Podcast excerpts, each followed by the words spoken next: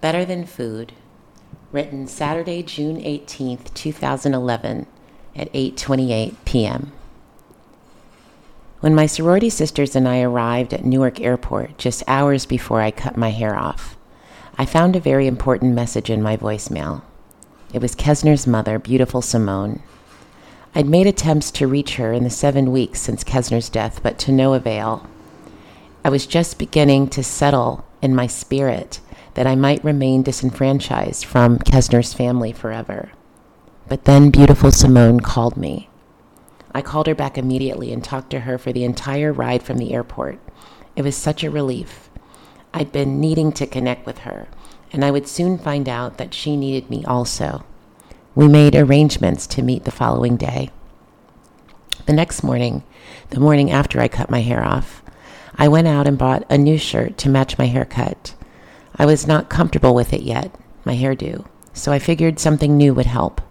I then headed out to Hopewell for my first significant encounter of the day tea with Mara at her country house. Mara was warm and welcoming. She didn't say anything about my hair right away. Instead, we sat together at her wooden table and talked.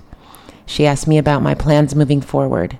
By this time, I had applied for an Essence.com opportunity and also for a part time job in Cleveland. I'd heard nothing back. It looks like the PhD program at Rutgers may be my only option, I told her. But I don't have anywhere to live, and I don't have any funding for the program.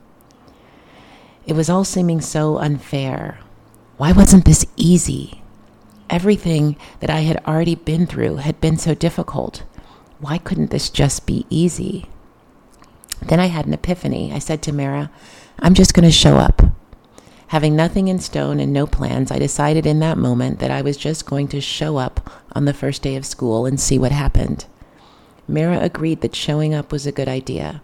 Perhaps if I simply showed up, then God would work out the rest.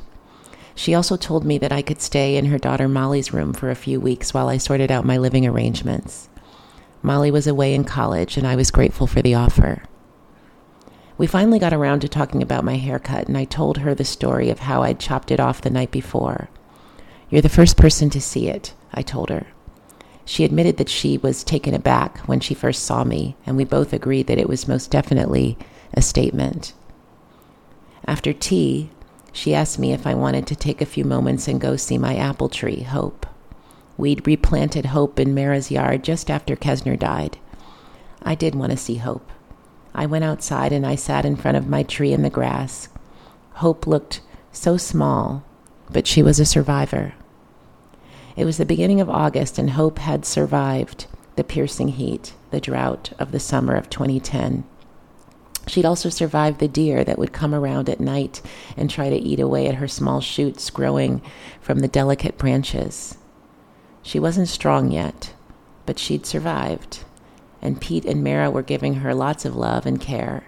They'd put a net around her to protect her from the deer, and when it didn't rain, they watered her. I sat in front of Hope and I began to cry. I thought about what she'd meant to Kesner and to me when we first planted her in his yard in April.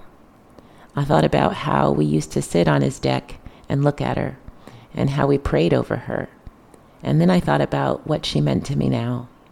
I realized that my growth would mirror hers. I didn't feel quite strong enough yet, but I had survived, and I was being cared for in the meantime. One day, hope would bear fruit, and one day, I would bear fruit also. After a few minutes passed, Mara came and sat next to me in the grass. We were silent together. She rested her head on my shoulder as we sat. I was not alone. It was a special moment. I left Mara that afternoon and headed to the courthouse in Trenton. Kesner's mother was there handling some of his legal affairs. We'd agreed to meet there. That afternoon, beautiful Simone and I sat together for hours on a bench in the court building. We laughed and we cried. I needed her. I needed to know more about my beloved. She shared childhood stories, and she told me about his journey with type 1 diabetes. She told me all of the things he hadn't, and then she told me that he'd talked to her about his plans to marry me. Hurry and get married, she urged. No, she wants a big wedding, he told her. My heart fluttered. He'd spoken about these things with his mother. It was real. I needed that. I needed her, and I needed to hear that from her. And she needed me too. She needed me to share details with her about Kesner's last days. I tried to call him Saturday and Sunday and Monday. He didn't return my calls. I realized in that moment that I had information that she wanted and needed desperately. I was with him Saturday, Sunday, and Monday. I was with him in his last days. I shared every detail what we did, what we ate, things he said. I told her about the bag of groceries I'd left on his back porch. That explains the dream I had, she told me.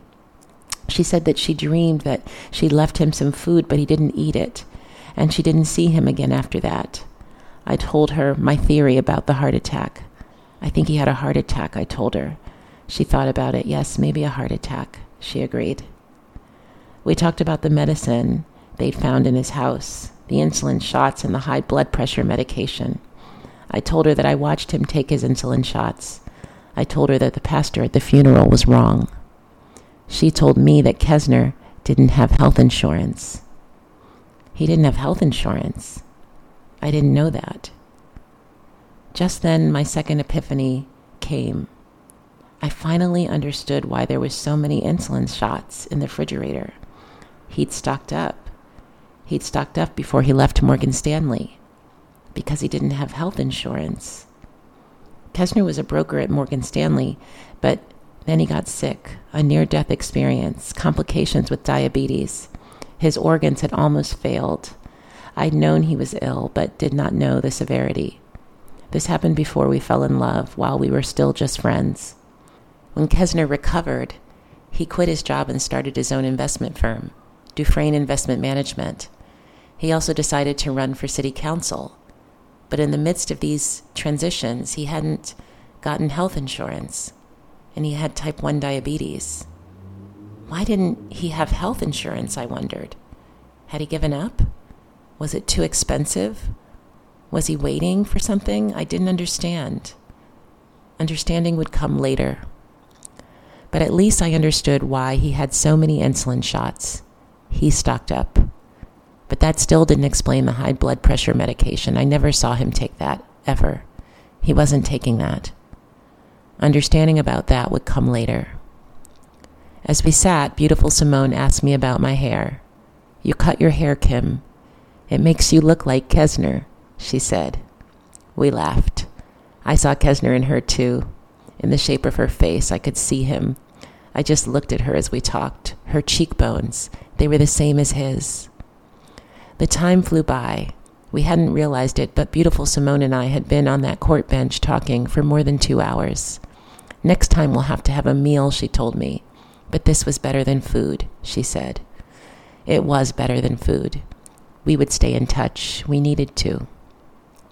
After two great encounters with Mara and with beautiful Simone, I had the unfortunate experience of having to return my laptop and keys to the agency that I once worked for. Even though I loved the Women's Center, the leadership of the host agency made me uncomfortable. They are ministers, but they hadn't called me once to ask if I was okay. And I just walked off the job and moved to Ohio. The encounter was cold. But even in the midst of coldness, God delivered a message. The chief operating officer an indigenous woman, said something important to me before I left. She, like everyone, was also taken aback by my dramatic haircut. But she told me that it is a custom for indigenous women to cut their hair off when they are grieving. It's a symbol of grief, she told me. In that moment, she helped me open my eyes to see even more meaning in my dramatic change. This was a symbol a symbol of the indigenous American woman. I was thankful. And with that, I had completed my assignment at the agency, and I had also done everything that I needed to do during my trip to New Jersey. I'd moved out of my apartment, I'd gone with my sorority sisters to the Delta Convention, I'd cut off all my hair, and I'd had two great encounters, and I'd returned my laptop and keys and said goodbye to the Women's Center, officially. I was now ready to leave. The next day, I drove back home to Ohio. I had to get back to the warmth and protective cover of my mother, the comforter. Plus, Mom and I were getting ready to go on vacation.